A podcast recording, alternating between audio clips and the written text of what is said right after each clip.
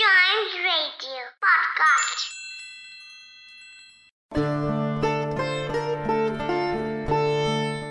എലി വാഹനമായ കഥ.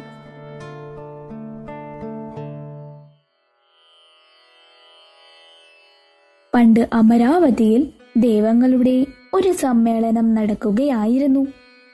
ദേവരാജൻ ഇന്ദ്രൻ തന്റെ സിംഹാസനത്തിൽ ഇരുന്നു. സംഗീതദേവനായ ക്രോച്ച് യോഗത്തിൽ ഇരുന്നു. പക്ഷേ കുറച്ചു സമയത്തിനു ശേഷം സംഗീതദേവനായ ക്രോച്ചിന് ചില പ്രധാന ജോലികൾക്കായി പോകേണ്ടതുണ്ടെന്നും കൃത്യസമയത്ത് എത്താൻ പ്രയാസമാണെന്നും കരുതി അവിടെ നിന്നും ഇറങ്ങാൻ തീരുമാനിച്ചു. ഉടൻ തന്നെ ഇന്ദ്രദേവന്റെ കൽപ്പന സ്വീകരിച്ച് അദ്ദേഹം നിയമസഭയിൽ നിന്നും പുറത്തേക്ക് പോകാൻ തുടങ്ങി. പക്ഷേ തിടുക്കത്തിൽ സംഗീതദേവൻ തന്റെ കാലിൽ ഒരു വലിയ മുനിയുമായി കൂട്ടിയിടിച്ചു. വാമദേവ മുനിയുമായിട്ടാണ് അദ്ദേഹത്തിന്റെ കാൽ കൂട്ടിയിടിച്ചത്. വാമദേവ മുനി ഈ അപമാനം അനുഭവിക്കുകയും ഉടൻ തന്നെ ക്രോച്ചിനെ ശപിക്കുകയും ചെയ്തു. ഹേ വിഡി ഇത്രയും ശാന്തനായിരിക്കുന്ന നമ്മയെ ചവിട്ടാൻ നിനക്കൊരു ധൈര്യവുമില്ലേ? ചെല്ലു. ഇന്നു മുതൽ നീ എലിയായി മാറുമെന്ന് ഞാൻ നിന്നെ ശപിക്കുന്നു. പാവം സംഗീത ദേവത കോപം കൊണ്ട് പേടിച്ചു. തന്റെ ഇത്രയും ചെറിയ അശ്രദ്ധ കാരണം ഇത്രയും വലിയ ശാപം ലഭിക്കുമെന്ന് സംഗീതദേവൻ ഒരിക്കൽ പോലും കരുതിയില്ല.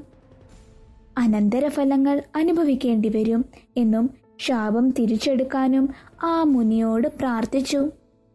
കുറച്ച് സമയത്തിനു ശേഷം ക്രോച്ചിന്റെ ക്ഷമാപണത്തിൽ ഋഷിക്ക് സഹതാപം തോന്നി. ഋഷിവരൻ പറഞ്ഞു വിഷമിക്കേണ്ട. എലി തീർച്ചയായും ആകും പക്ഷേ നീ വളരെ സന്തോഷവാനായിരിക്കും. കാരണം ബാലഗണേശൻ നിന്റെ മയൽ കയറും ഒരു ദിവസം അവൻ നിന്റെ എല്ലാ പ്രശ്നങ്ങളും തീർക്കും. വളരെ സങ്കടത്തോടെയാണ് ക്രൂച്ച് അവിടെ നിന്നും പോയത്.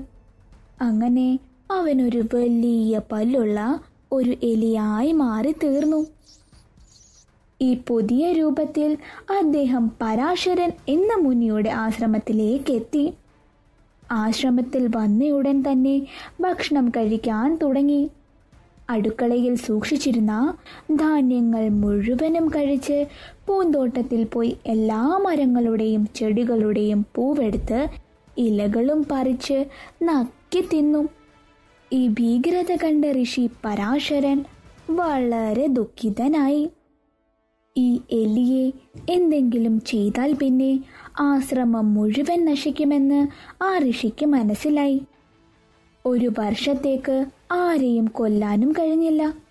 ഒരുപാട് ആലോചിച്ചിട്ടും ഒരു വഴിയും കിട്ടാതെ വന്നപ്പോൾ ഋഷി പരാശർ ഗണേശജിയോട് പ്രാർത്ഥിക്കാൻ തുടങ്ങി. ആ കാലത്ത് സിന്ധുരാസുർ എന്ന പേരുള്ള ഒരു അസുരനെ വധിക്കാൻ വേണ്ടി ഗണേശൻ പരാശര ഋഷിയുടെ രൂപം സ്വീകരിച്ചു. ഗജമുഖ അവതാരമായാണ് സ്വീകരിച്ചത്. ഋഷി പരാശരന്റെ പ്രാർത്ഥന കേട്ട് ഗണപതി ഭഗവാൻ പറഞ്ഞു പിതാവേ വിഷമിക്കേണ്ട. എന്റെ ഈ ജന്മത്തിൽ അങ്ങെന്റെ പിതാവാണ്. അങ്ങയെ സഹായിക്കുന്നത് എന്റെ കടമയാണ്. ഇങ്ങനെ പറഞ്ഞുകൊണ്ട് ഗണേശ ഭഗവാൻ ഒരു ചരടും കൊണ്ട് ഒരു കുരുക്കുണ്ടാക്കി നേരെ എലിയുടെ നേരെ എറിഞ്ഞു. ഗണി നേരിട്ട് എലിയുടെ കഴുത്തിൽ വീണു. ബാലഗണേശന്റെ ചരടിന്റെ കുരുക്കിൽ കുടുങ്ങിയ എലി ഉടൻ തന്നെ ബോധം കെട്ടുവീണു ബോധം തിരിച്ചു കിട്ടിയപ്പോൾ താൻ ഒരു ദേവനാണെന്നും മൂഷിക രൂപം ധരിച്ച് ഒരു ഋഷിയുടെ ജീവിതത്തിൽ ഒരു കോലാഹലമുണ്ടാക്കിയതാണെന്നും അവൻ തിരിച്ചറിഞ്ഞു. കൂപ്പുകൈകളോടെ ഗണേശ ഭഗവാന്റെ മുന്നിൽ നിന്നുകൊണ്ട് അദ്ദേഹം പറഞ്ഞു ഞാൻ അറിയാതെ വലിയ തെറ്റ് ചെയ്തു ഗണേശ ഭഗവാൻ എലിയോട് പറഞ്ഞു.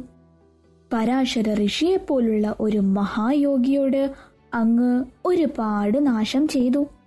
പക്ഷേ അതൊന്നും അങ്ങ് മനഃപൂർവം ചെയ്തതാണെന്ന് നാം കരുതുന്നില്ല. ഇപ്പോൾ അങ്ങയുടെ പ്രവൃത്തിയും നാം മനസ്സിലാക്കുന്നു. അതുകൊണ്ട് നാം അങ്ങയോട് ക്ഷമിക്കുകയും എന്ത് വരം വേണേലും ചോദിക്കാനെന്നും ആവശ്യപ്പെടുന്നു. എലി അല്പം ആലോചിച്ച് പറഞ്ഞു. അങ്ങ് പ്രത്യക്ഷപ്പെട്ടു. ഇതിലും വലിയ എന്ത് കാര്യമാണ് എനിക്കുള്ളത്? അങ്ങക്ക് എന്തേലും സേവനമുണ്ടെങ്കിൽ നമ്മളോട് പറഞ്ഞാലും ദേവാ. ഇത് കേട്ട് ഗണേശ ഭഗവാൻ പറഞ്ഞു.